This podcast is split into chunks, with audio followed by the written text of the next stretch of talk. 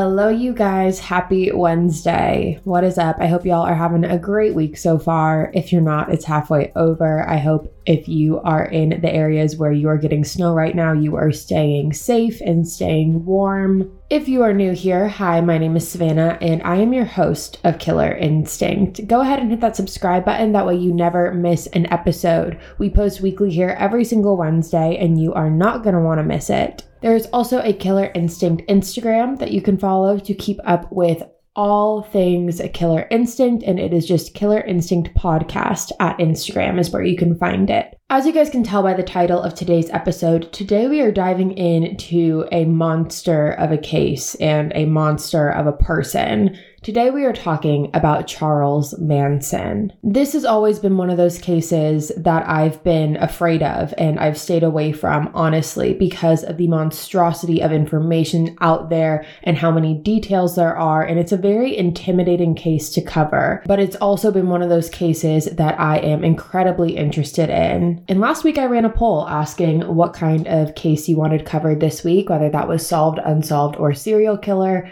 and Serial Killer 1. So you guys are getting one of the biggest serial killers in American history today. So, with that being said, let's jump right on into it today. Charles Manson was born on November 12th, 1934, in Cincinnati, Ohio, to his parents, Colonel Walker Henderson Scott and Kathleen Maddox. Now, Charles's mother, Kathleen, was only 16 years old when she had Charles. And Charles's biological father, Colonel, did not have the best reputation. He was significantly older older than Kathleen, and he had a very big reputation as a con artist. His name given at birth by his parents was Colonel. However, he was actually able to convince Kathleen that his name was Colonel not because it was his given birth name, but because he was enlisted in the army. And that is where he got the name Colonel from, which is completely false. But Kathleen believed him entirely. And when Kathleen told Colonel that she was pregnant,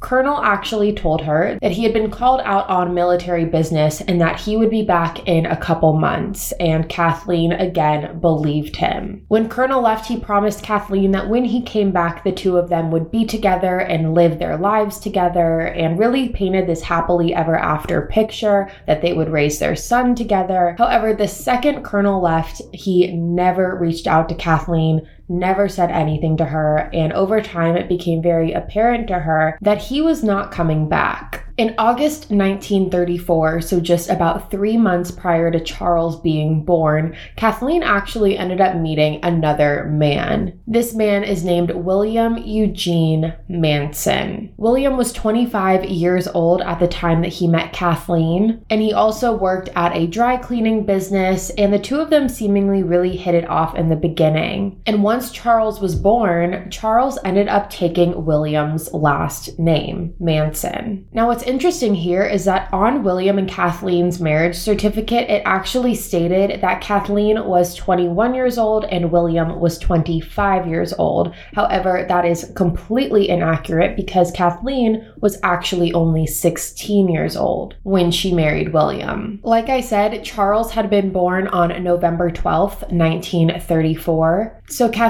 and William had only been married about three months before Charles had been born, but when Charles was born, William's name was put on the birth certificate under biological father. Something that I want to note about Charles's childhood is something that he has said in interviews and in the media, which is that his childhood, he said, was extremely neglectful. He never felt love, he never felt affection or any of that. And that is simply not true. Charles was very, very loved. In particular, his grandmother Nancy adored him, and he did stay with his grandmother a lot of the time. And when it came to Kathleen, Kathleen did love Charles, and she loved him to the best of her abilities. But you have to remember that she was only 16 at the time that she had him. Kathleen was in the middle of her teenage years, and she wasn't quite ready to give up the lifestyle that comes with being a carefree 16 year old for her actual responsibility in life now, which was being a mother. After Charles was born, a wild side of Kathleen started to come out. She started going out all the time and leaving Charles with different babysitters and as well as her mother, Nancy. Kathleen would go out on these drinking benders with her older brother, Luther. Luther and Kathleen would sometimes go off for days together. And during these days that she would do this, she would not contact her husband, William, at all. William had no idea where she was or what she was doing during these days that she was gone. And as you can imagine, after a while, William got absolutely fed up with this and he was not willing to sit through this any longer. And after three years of being married, William filed for divorce from Kathleen on April 30th, 1937, saying that the reasoning for the divorce was a gross neglect of duty. Now, about two weeks prior to William filing this divorce against Kathleen, Kathleen actually filed a bastardy suit against Colonel, Charles's biological father, which basically, in today's terms, is a paternity suit. She was filing against Colonel so he could pay some sort of either financial support or even emotional support. She basically just wanted Colonel to take responsibility for the fact that Charles was his son. Now, the court actually ruled in Kathleen's favor and ordered Colonel to give at least $5 a month to Kathleen for child support, which, as you can imagine today, seems like absolutely minuscule in comparison to what people today are paying child support, but it was a really long time ago. So he was ordered to pay $5 a month in child support. However, according to Kathleen, she said she never, ever saw that money. Now, something to know about Kathleen, if you haven't really picked up on it already, is that she is the type of girl who didn't want to go out and get a job to be able to financially support her and her son. What she wanted instead was to be able to find a husband or find a man who was already well established, who could take care of her and her son so she didn't have to do any of it. She could live the lifestyle that she wanted to live, but she would be taken care of on the financial front. Now, two years after her divorce from William, Kathleen actually got arrested. She and her brother Luther were arrested on August 1st, 1939, after committing a robbery. And this story, we're going to quickly dive into it, is pretty, it's pretty interesting. Now, what happened here is one day on August 1st, 1939, Kathleen and her brother's girlfriend were out together hanging out, and they met this guy who was paying for all of their drinks. He offered to buy them dinner, was not letting them pay for anything. And Kathleen decided to take advantage here, and she got the idea of stealing this man's money. This man's name is Frank, and it was clear to Kathleen that because he was buying their drinks all night long, Frank clearly had a lot of money that Kathleen wanted. And Kathleen knew that she couldn't carry out this plan alone, so she decided to call up her older brother Luther, and once she told him about her plan, he decided he wanted in on it. So once Frank met up with them, they decided to leave the brother's girlfriend behind, and Frank, Kathleen, and Luther got into the car together and they told Frank that they were going to drive to a different town. They were all going to go to a hotel together and kind of continue the party there. Frank didn't think anything of it. He got in the car with them and they began driving. Frank was the one driving the car, and once they drove just right outside of town, Luther ordered Frank to pull the car over and ordered him to step out of the vehicle.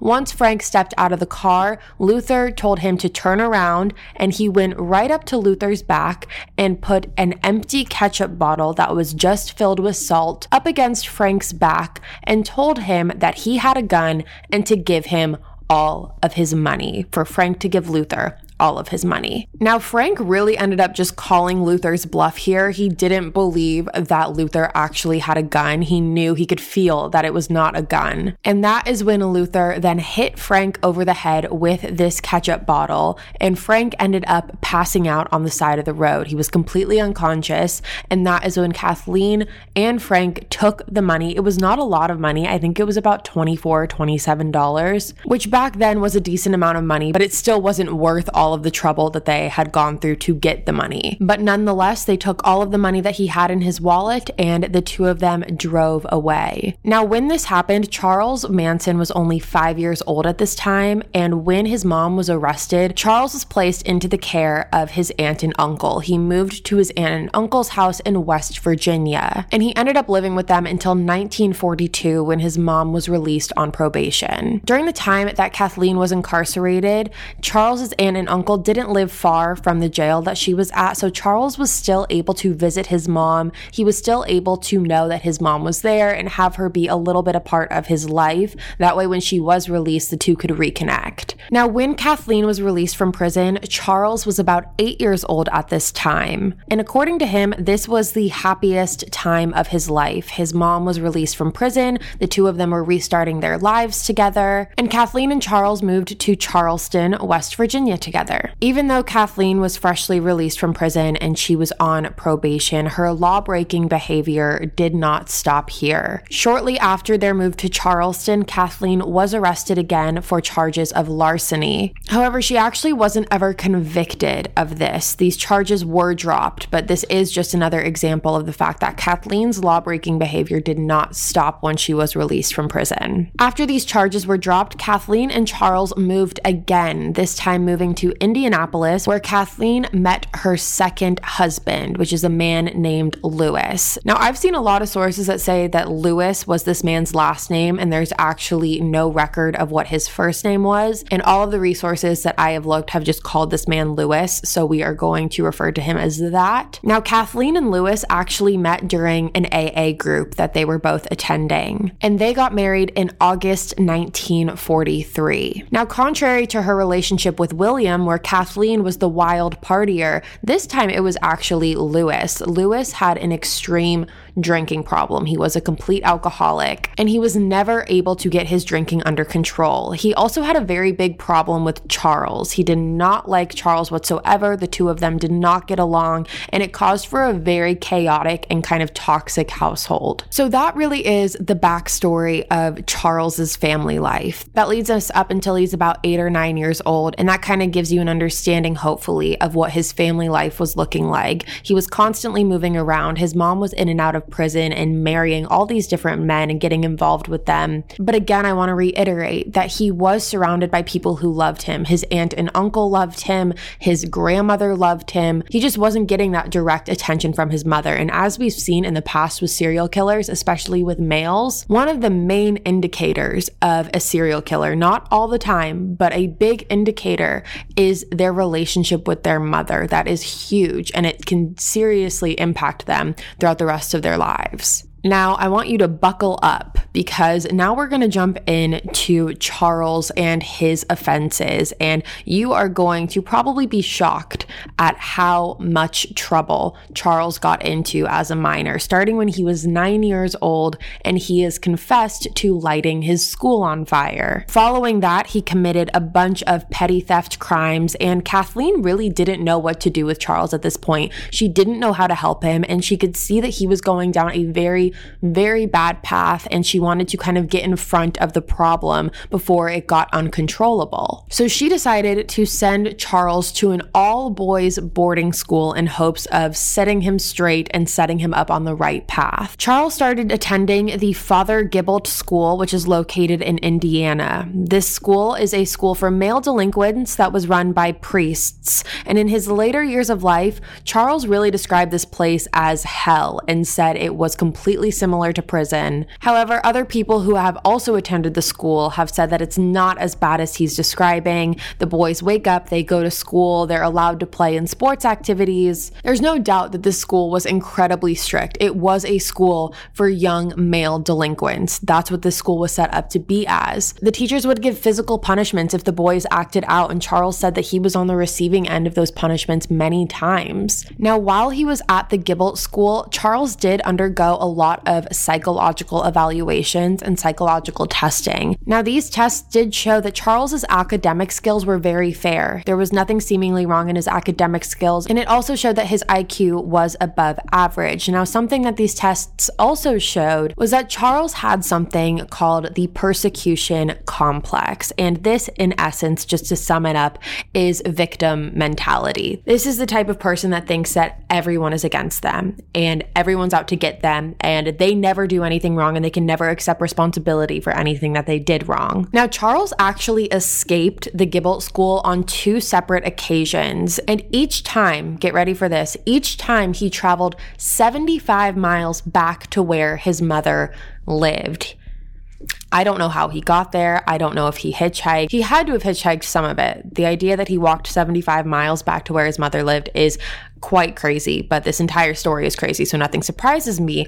But when he would go back, his mother would have to send him back. She knew that she couldn't just bring Charles back in and pretend like everything was fine and pretend that he was all fixed because he was not. And while Kathleen would bring Charles in and hear him out, and she would listen to him tell her all of the horror stories of the school, she knew in her heart that she had to make the tough decision of sending him back in hopes to set him up for a better future. So, after the two attempts of walking to his mother's house, Charles knew that he needed to step it up a notch if he really wanted to get out of this school. So, in order to do that, he started committing petty theft crimes and robbery. That way, he would have to be transferred out of the school and into a juvenile detention center. So, at the age of 13 years old, Charles was sent to Boys Town. Now, Boys Town was located in Omaha, Nebraska, and it is a juvenile facility. It's a juvenile detention center. And Charles stayed there for four days. He stayed at Boys Town for four days before him and another juvenile in the facility named Blackie Nielsen committed two armed robberies in Illinois. Now, once he was arrested for the armed robberies with Blackie, he was then sent to the Indiana Boys School, which is a much stricter reform school than the Gibault School as well as Boys Town. This was a much stricter facility. Now, during his time there, Charles claims that he was raped multiple times by the students as well as the faculty. Now, Charles does have the tendency to exaggerate a lot of his stories. He has a tendency to lie and to stretch the truth. However, according to people who were there at the time, they have said that this is not something that Charles was lying about. Charles was a victim of sexual assault at this school. And because of his terrible experiences there, he ended up escaping from this school not just once and not just twice, but 18 times. He escaped the Indiana Boys School 18 times. In February 1951, Charles escaped the Indiana Boys School with two other boys and they planned to steal a car and drive to California together. However, their plans were cut short when they made it all the way to Utah, but they got arrested in Utah. After this arrest, Charles was sent to the Washington, D.C.'s National Training School for Boys. And when he got there, he again had to take a lot of psychological testing and a lot of aptitude tests. And this training school concluded that Charles's IQ score was about 109, which again is above average. And I want to talk about Charles's age at this point. At this point, Charles is 16 years old. So he has gone through at this point about four different facilities and he's only 16. All of this is happening while he is still underage. And in 1952, Charles was actually caught sexually assaulting another inmate in this Washington, D.C.'s facility. He was caught raping another inmate while he was holding a razor blade to their throat. And this resulted in him being transferred again to a different facility. This time, he was transferred to the Federal Reformatory in Petersburg, Virginia. Now, I want to talk about Charles's build for a second because this is kind of interesting. So, Charles at this point was on the smaller side. He was about five feet four inches tall. Personally, I'm about five seven, so I compare it to just my height. You can compare it to your height, but he was a guy that was on the smaller scale. And because of that, you would think he would be an easy target for other inmates. Inmates see him, he's small in size, they think he's non threatening and they can see him as a target. However, this was not the case. Even though Charles was small in size, he knew how to be threatening. He knew how to be intimidating, and it was all a mental game for him. While he was at the Federal Reformatory in Petersburg, Charles committed eight serious offenses at the Federal Reformatory that actually caused him to be transferred yet again. This time he was transferred to a maximum security prison located in Ohio, where he was forced to stay until his 21st birthday. However, Charles apparently, when he got to the maximum security prison in Ohio, decided to start changing up his act, and he was released one year prior to when his scheduled release was. He was released in 1954. And once he was released, he ended up moving in with his grandma, Nancy which again is Kathleen's mother. As far as where Kathleen's life was when Charles was released, she was still married to Lewis. However, like I said, Lewis was not a fan of Charles. He did not like Charles. They didn't get along, and Kathleen kind of sided with Lewis in this sense. And Lewis was also still struggling with his alcoholic addiction. He was still drinking all the time, and Kathleen just didn't want to have to deal with the two of them. She would rather just have to deal with one of them, and the person that she chose to deal with was Lewis. In January 1955, Charles met his first wife, which is a woman named Rosalie Jean Willis. So, Rosalie was a hospital waitress, and the two of them got pregnant pretty quickly. But of course, Charles could not keep out of trouble. Charles and Rosalie moved to Los Angeles, and just about three months after their move, Charles was arrested again. This time he was charged with a federal crime because he stole a vehicle in Ohio and took it across state lines all the way to California. He was given five years probation, but after failing to appear in court, he was then sentenced to three years in prison at Terminal Island, located in San Pedro, California. Now, while he was in prison, Rosalie did give birth to their child. This is Charles Manson's firstborn child, and they named him Charles Manson Jr. Now, for about the first two years that Charles was serving his sentence, Rosalie would bring her and her son to visit Charles. She would allow Charles to see his son. But after the two year mark hit, Rosalie started seeing a different man and she ended up moving in with him. Now, obviously, this did not make Charles happy. And two weeks before his parole hearing, he actually tried to escape the prison, but it was unsuccessful and he got caught. Charles was given five years probation for his attempt in escaping, and his parole was denied. Okay, we're gonna take a short break, but we will be right back with more of the Killer Instinct podcast. Imagine an app designed to make you use it less. Seems a little counterproductive, right? Well, Apartments.com's instant alert feature works exactly that way. Instead of scanning rental listings a million times a day, simply set and forget your search to whatever you're looking for in a place and let Apartments.com do the rest. From pet friendly apartments to balconies to in unit ACs, Apartments.com's powerful search tools let you know when the perfect combination of features you're seeking is listed. So you don't have to power through rental descriptions one by one. With more rental listings than anywhere else, Apartments Apartments.com's instant alerts mean that you can spend less time looking for the perfect place and more time on just doing you. Apartments.com, the place to find a place. Hey, it's Kaley Cuoco for Priceline. Ready to go to your happy place for a happy price? Well, why didn't you say so? Just download the Priceline app right now and save up to 60% on hotels. So, whether it's Cousin Kevin's Kazoo concert in Kansas City, go Kevin, or Becky's Bachelorette Bash in Bermuda, you never have to miss a trip ever again. So, download the Priceline app today. Your savings are waiting. Go to your happy place for a happy price. Go to your happy price, Priceline. All right, you guys, welcome back. So, we're going to fast forward a little bit to March of 1967. March 21st, to be exact, of 1967, Charles Manson was released from prison. At this time, he is 32 years old and has spent more than half of his life in different facilities and reformatory schools. And once he was released from prison, Charles met a girl, and this girl is named Mary Brunner. Mary was an assistant librarian at the time that she met Charles Charles at 23 years old, and both of them were living in California at the time that they met. But Mary was originally from Wisconsin. Now, Mary was an introvert. She was extremely introverted, but you have to remember the time period that we were in, that we're looking at. And this time period is 1967. And this is when the time period of free love was super implicated into everyone's lives and everyone was a free spirit. And Mary really wanted to be a part of that lifestyle. She wanted to be a part of that, but she couldn't get herself to be comfortable to get out of her introverted ways. That was until she met Charles. And Charles really brought Mary out of her shell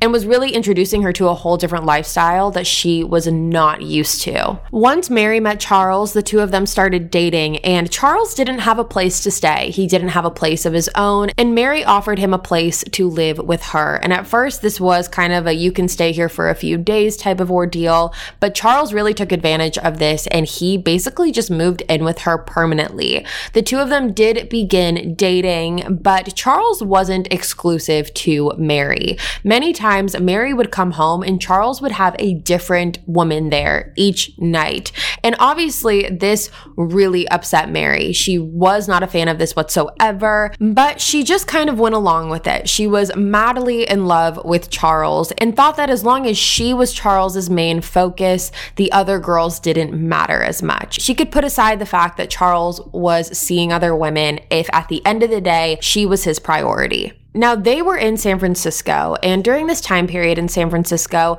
there were a bunch of teenagers coming to San Francisco on buses looking for new opportunities. Like I said, this was the free love summer, and a lot of people wanted to reach their highest spiritual awakening. And a lot of these people were mostly vulnerable teenagers that did not know where to start. And this is when Charles Manson comes in. Charles Manson quickly started forming a group of followers, and these followers mostly consisted of young women. There were men involved, but the majority of the group was younger women. And he called this group of followers, this cult, the Manson family. In total, in the beginning, the group had about a hundred different followers of people who shared Charles's passion of drugs such as LSD and mushrooms and sex. And this, this basically what this entire group was shaped around. And Charles absolutely loved this. He loved feeling like a leader. He loved feeling like he had authority, that people were following him and people trusted him.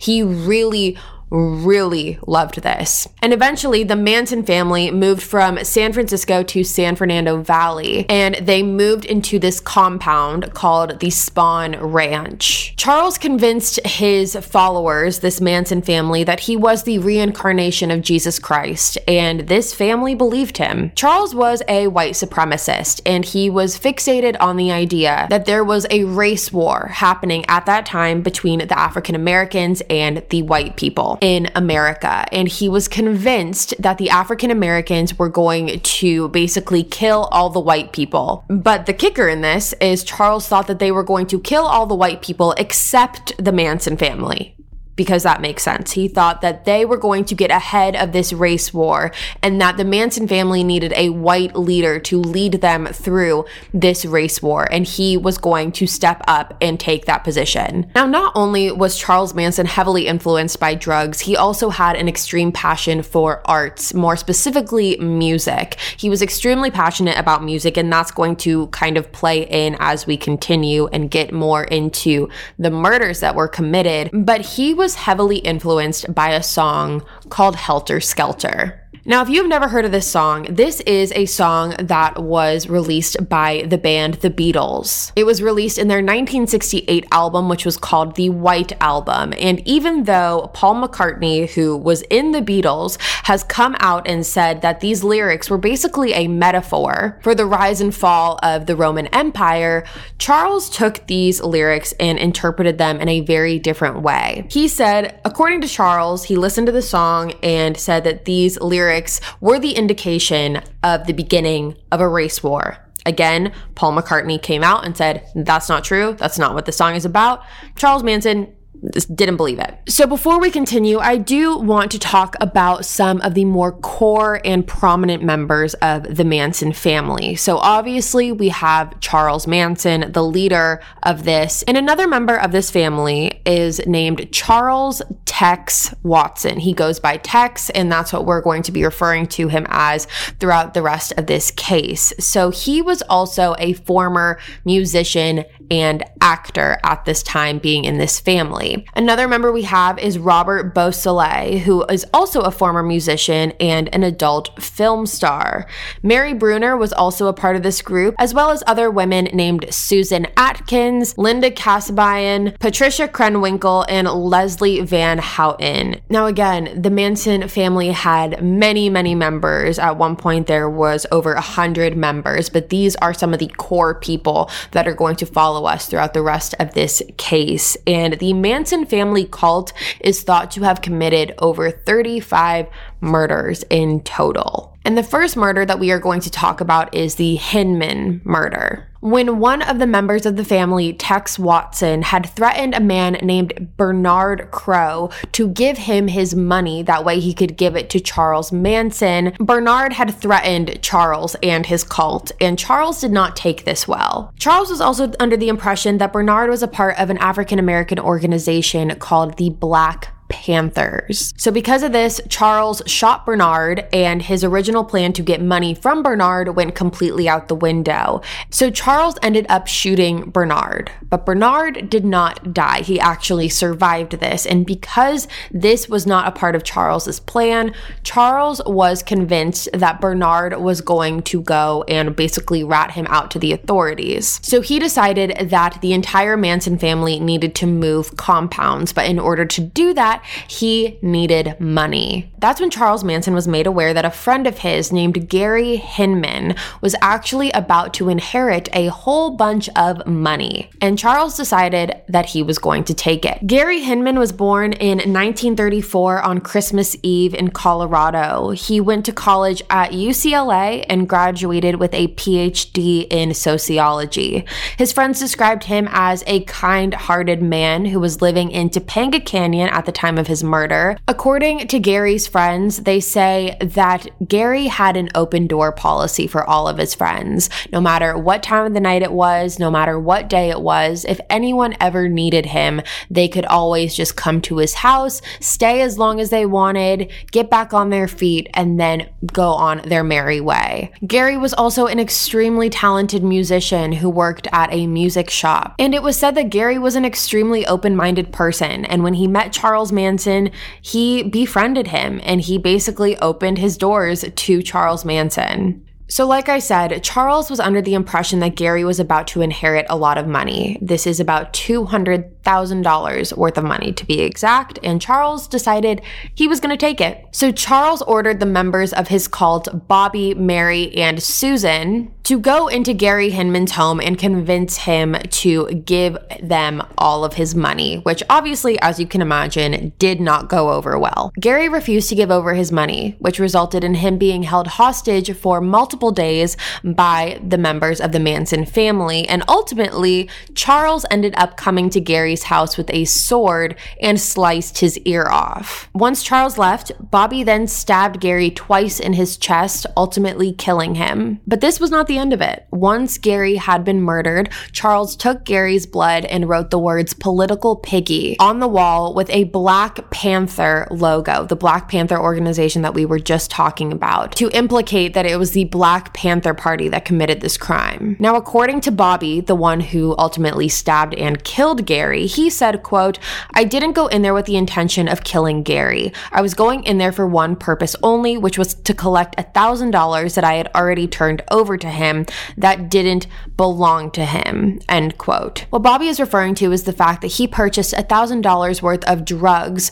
from Gary, and then he sold those drugs to a third party, and the third party wanted a refund, and Bobby then had to go get that money from Gary, which he also did not turn over, along with his inheritance. Bobby said the main reason that Susan and Mary were sent with him by Charles was because Susan and Mary both had had a sexual history with Gary, and Charles was under the impression that if they both went with Bobby, the process of receiving the money would have gone a lot smoother. According to Bobby, he said he was disgusted watching Charles attack Gary with a sword. He said, quote, Charles said he was doing it to show me how to be a man, end quote. He also said, quote, I knew if I took him to the emergency room, I'd end up going to prison. Gary would tell on me for sure, and he would tell on Charlie and everyone else. It was at this point I realized I had no way out. End quote. So that is the first known murder of the Manson family. Now let's move on to what might be the most notorious killings that they committed, and probably is the most notorious killings that they committed, which were the Tate murders. Now, according to a woman named Joan Didion, who wrote an essay on the killings, she said, quote, Many people I know in Los Angeles believe that the 60s ended abruptly on August 9th, 1969. They ended at the exact moment when the word of the murders on Cielo Drive traveled like brush fire through the community, and in a sense, this is true. The tension broke that day. The paranoia was fulfilled. End quote. Now let's talk about who was in this house located on 10050 Cielo Drive on the early morning hours of August 9th, 1969. So first you have Sharon Tate. Sharon Tate was an up and coming actress born on January 24th, 1943 in Dallas, Texas. She was the wife of a director named Roman Polanski, and at the time of her murder, she was 26 years old and eight and a half months pregnant with her first child. Now, Roman was not at the home that night. He was actually away in London filming a movie, so he was not there. But Sharon did have some friends over that night. These friends consisted of Thomas J. Sebring, better known as Jay, who was an American celebrity hairstylist. He was born in Birmingham, Alabama, and was the son of an accountant father and a stay at home mother. Jay served in the Navy for four years and fought in the Korean War before moving to Los Angeles, where he changed his name to Jay Sebring. Jay met Sharon Tate in October 1964, and they actually started dating, and their relationship lasted for about two years. Their relationship ended when Sharon was casted in a movie called The Fearless Vampire Killers, which was a movie that Roman directed. And when Sharon met Roman, she ended her relationship with Jay to begin one with Roman. And Jay was actually not as upset about this as you may think. Once he heard that Sharon was dating someone else, he ended up traveling to London where the movie was being filmed to meet Roman and actually befriended him. And the three of them remained friends, and Jay really thought of them as his family. Other people in the house that night were Roman's friends, the first being named Wojciech Frykowski, and he was a screenwriter. He grew up in Poland and studied chemistry and had met Roman on a set of a movie that they were both working on. He was 33 years old at this time. Wojciech's girlfriend was named Abigail Folger, and she was also there the night of the murders. And if her last name sounds familiar to you, it is because she was the heiress of Folger's Coffee. She was 26 years old and had graduated from Harvard with a master's degree in art history and also worked at the Berkeley Art Museum before moving to LA in 1968. On the night of August 8th, the four of them had gone out to dinner together and then returned back to Sharon Tate's home.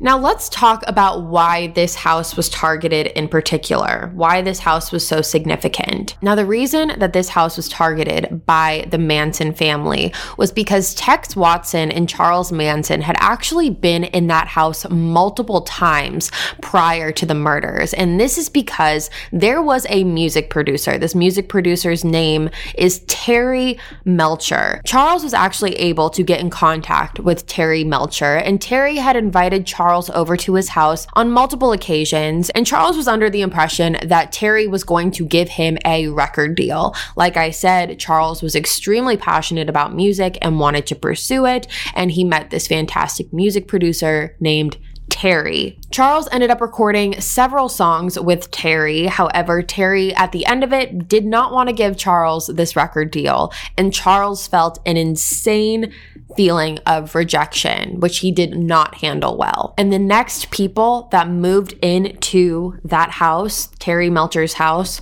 were Sharon Tate and her husband Roman. Now, the members of the Manson family that committed the murders on the early morning hours just after midnight on August 9th were Tex Watson, Susan Atkins, Patricia Krenwinkel, and Linda Kasabian. And they were all under the direction of Charles Manson. So basically, Charles was running the entire operation, and the members of his family were just his puppets. Now, according to the members of the family, Charles referred to Sharon Sharon Tate's home as, quote, the house where Melcher used to live, end quote. And he also told them to, quote, totally destroy everyone in it and do it as gruesome as you can, end quote. Now, the intrusion into the home began when Tex actually cut out a screen of one of the windows and got through the house that way, and then went to the front door to let in the other three girls. Now, everyone in the house at this time was asleep that's why he was able to get in and then open the front door. Now, the first person in the home to be attacked was Wojciech after he was kicked in the head by Tex. According to Tex, when Wojciech woke up, he asked Tex who he was and what he was doing there, to which Tex replied, quote, I am the devil and I'm here to do the devil's business. End quote. Tex ordered the other girls to wake up the members in the house and bring them into the living room. Tex tied Sharon and Jay together by their necks with rope and hung the rope over one of the ceiling beams. That way, the two of them couldn't move. And because Sharon was pregnant, Jay did try to defend Sharon. However, this resulted in him getting shot twice and stabbed seven times by Tex. Susan Atkins was the one who killed Sharon Tate. According to Susan, she told her, quote, Look, bitch, I have no mercy for you. You're going to die and you'd better get used to it. End quote. And then she proceeded by stabbing Sharon to death. Sharon had actually begged the members of the Manson family to keep her hostage. That way she could live long enough to carry her baby to term and then give birth to her baby. And then she said that then they could kill her. However, they did not listen to this and they proceeded to killing her anyways. Susan then used Sharon's blood to write the word pig on the front door. And when it came to Abigail, Abigail actually gave Patricia $70 that she had in her purse, thinking that maybe she would be let free if she gave them money. However, this was not the case. Her and Wojciech did attempt to escape from the house. However, their attempt was unsuccessful. They were ran down by the girls, and Abigail was stabbed 28 times, and Wojciech was stabbed 51 times. After all four people in the house were murdered, the murderers left the home and went back to their compound. The housekeeper was the one that found everyone in the house the next day, and there are pictures online of the actual crime scene of and of everything that was there. And you can look them up if you want. I will warn you, it is extremely gruesome and extremely graphic. Now, when it came to Charles, Charles was actually extremely unhappy with the way that this murder was carried out. He said that there wasn't enough fear inflicted on the victims, it was a sloppy murder, and he was going to show them how to do it the right way this time. This time, Charles Tex, Susan, Patricia, Linda, and two other members, Leslie and Stephen, they went on a drive the next night on August 10th. And this is when they landed on 3301 Waverly Drive. And this was the home that belonged to the LaBianca family. Leno LaBianca was the son of Italian immigrants. He served in World War II and became a sergeant first class in the Army Reserve. He had three kids in his first marriage and went on to his second marriage in 1959 and married Rosemary LaBianca. Rosemary grew up in Arizona and moved to LA in the 1940s. Leno and Rosemary lived in Leno's childhood home on Waverly Drive alive in 1968. Now, there are two different accounts as to what happened on this night. According to Susan and Linda, Charles was the one who went up into the house and got both Leno and Rosemary, put them into the living room together, and tied them up, and then came back to the car and told the other members to come into the house with them. That is not how Tex describes what happened this night. According to Tex, he said at first he went along with this story that Linda and Susan had made up because it made him look a lot less responsible for the amount of damage that he did.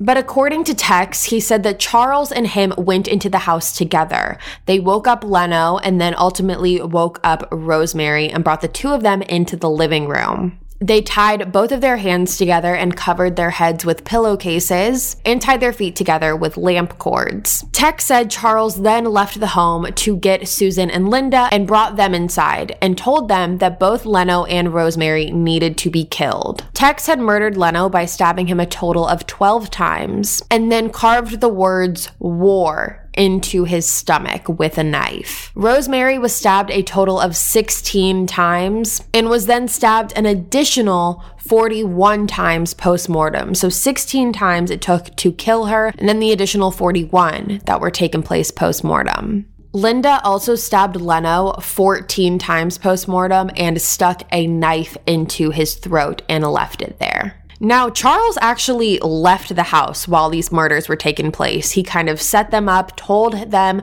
what he wanted to have happened, and then he went home. So, Tex and the girls, they took a shower at the home after they murdered them, and then they hitchhiked home. But Charles wasn't done yet. Once they got to the house, he actually wanted them to go out and murder another man, but Linda intentionally ruined this plan by knocking on the wrong person's door intentionally and they woke up a stranger. This was someone that Charles had picked out specifically to murder, and Linda ruined this plan entirely by knocking on the wrong door intentionally. Now, aside from those two murders, three other victims of the Manson family include Donald Shea, otherwise known as Shorty. Shorty was a ranch employee that Charles had convinced himself was a police informant, and he was killed by being stabbed to death on August 28, 1969, when he was only 36 years old. The other two victims were James and Lauren Willits, and this actually occurred after the Manson trial. And this couple, James and Lauren, became friends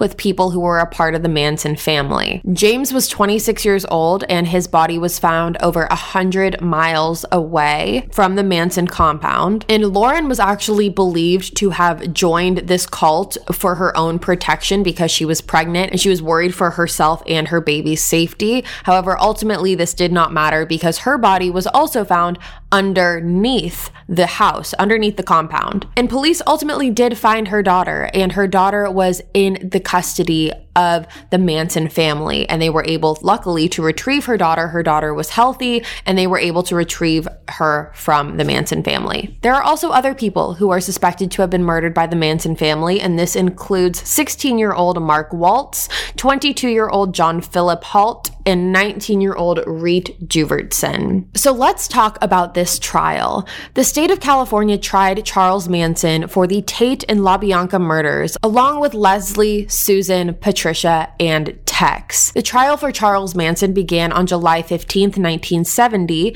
and on July 24, 1970, which was the first day of testimony, Charles came into the courtroom with an X carved into his forehead. Then, on October 5, 1970, Charles actually tried to kill the judge. Charles attempted to kill Judge Older in the courtroom while the jury was still present. At first, Charles threatened him and then he tried to jump over the lawyer's table. Once Charles was restrained and taken away, he then shouted while he was leaving the courtroom, quote, In the name of Christian justice, someone should cut your head off. End quote. Now let's talk about Charles's testimony because at first he was not going to make one, but once all the evidence had been laid out over a 22 week period, he said he wanted to testify. And the judge allowed Charles to testify. However, the jury was not present during this testimony. Charles said, quote, They're children that come at you with knives. They are your children. You taught them. I didn't teach them. I just tried to help them stand up. Most of the people at the ranch that you call the family were just people that you did not want. I know this, that in your hearts and your souls, you are as much responsible for the Vietnam War as I am for killing these people. I can't judge any of you. I have no malice against you and no ribbons for you. But I think that it is high in time that you all start looking at yourselves and judging the lie that you live in. My father is the jailhouse. My father is your system. I am only what you made me. I am only a reflection of you. You want to kill me? I'm already dead. Have been all my life. I've spent 23 years in tombs that you have built. End quote. And after Charles read his testimony, he then told the other three girls, Patricia, Susan, and Alinda, that they did not need to testify. On January 25th, 1971, the jury found Charles Manson, Patricia Krenwinkel, and Susan Atkins guilty of first degree murder in all seven of the Tate and LaBianca killings. All four of them were sentenced to death. At the sentencing hearings, Charles trimmed his beard and shaved his head. He told the media, quote, I am the devil, and the devil always has a bald head, end quote. Three weeks after that, the three girls also shaved their heads after Manson, and after their sentence to death was said, Susan Atkins actually shouted to the jury and said, quote, you better lock your doors and watch your kids, end quote. Now, the Manson murder trial was actually the longest murder trial in American history at the time that it took place, and it lasted nine and a half months. Charles Manson was sent to the Los Angeles County State Prison on April 22, 1971, and during his time in prison, Charles gave multiple mainstream media interviews that are all out on the internet that you can watch. There's a ton of interviews made by this guy out on the internet that if you are curious, you can go watch. Now, during his time in prison in 2014, it was announced that Charles was engaged to a 26 year old woman named Afton Elaine Burton. Charles gave her the nickname Star, and she had been visiting him in prison for at least nine years. But the marriage never ended up happening because Charles was suspicious that Star was only using him for his corpse to make money on him as a tourist attraction after his death. On January 1st, 2017, Charles Manson was rushed to Mercy Hospital in Bakersfield, but his doctors reported that he was too weak for surgery. He was rushed due to a gastrointestinal bleeding, but the doctors said that he was too weak for surgery, so he ended up going back to prison. Then, on November 19th, 2017, Charles died from a heart attack that resulted from respiratory failure and colon cancer at the hospital.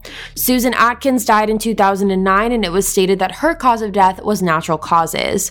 Patricia Krenwinkel is still in prison at the California Institution for Women in the Chino district of Corona, California, and Tex Watson is currently incarcerated at the Richard Donovan Correctional Facility in San Diego, California. That, my friends, is the majority of the Charles Manson case. I'm sure that there are a lot more details out there and that this story really is never ending, but that is the main gist of it, and I hope you enjoyed it. All right, you guys, that is going to be all for me today. Thank you so much for tuning in to another episode of Killer Instinct. If you are new here, hi, my name is Savannah, and I am your host of Killer Instinct. Make sure you go ahead and hit that subscribe button. That way, you never miss an episode. We post weekly here every single Wednesday, and you are not going to want to miss it. I'll be back next week with a brand new one. And until then, stay safe, guys.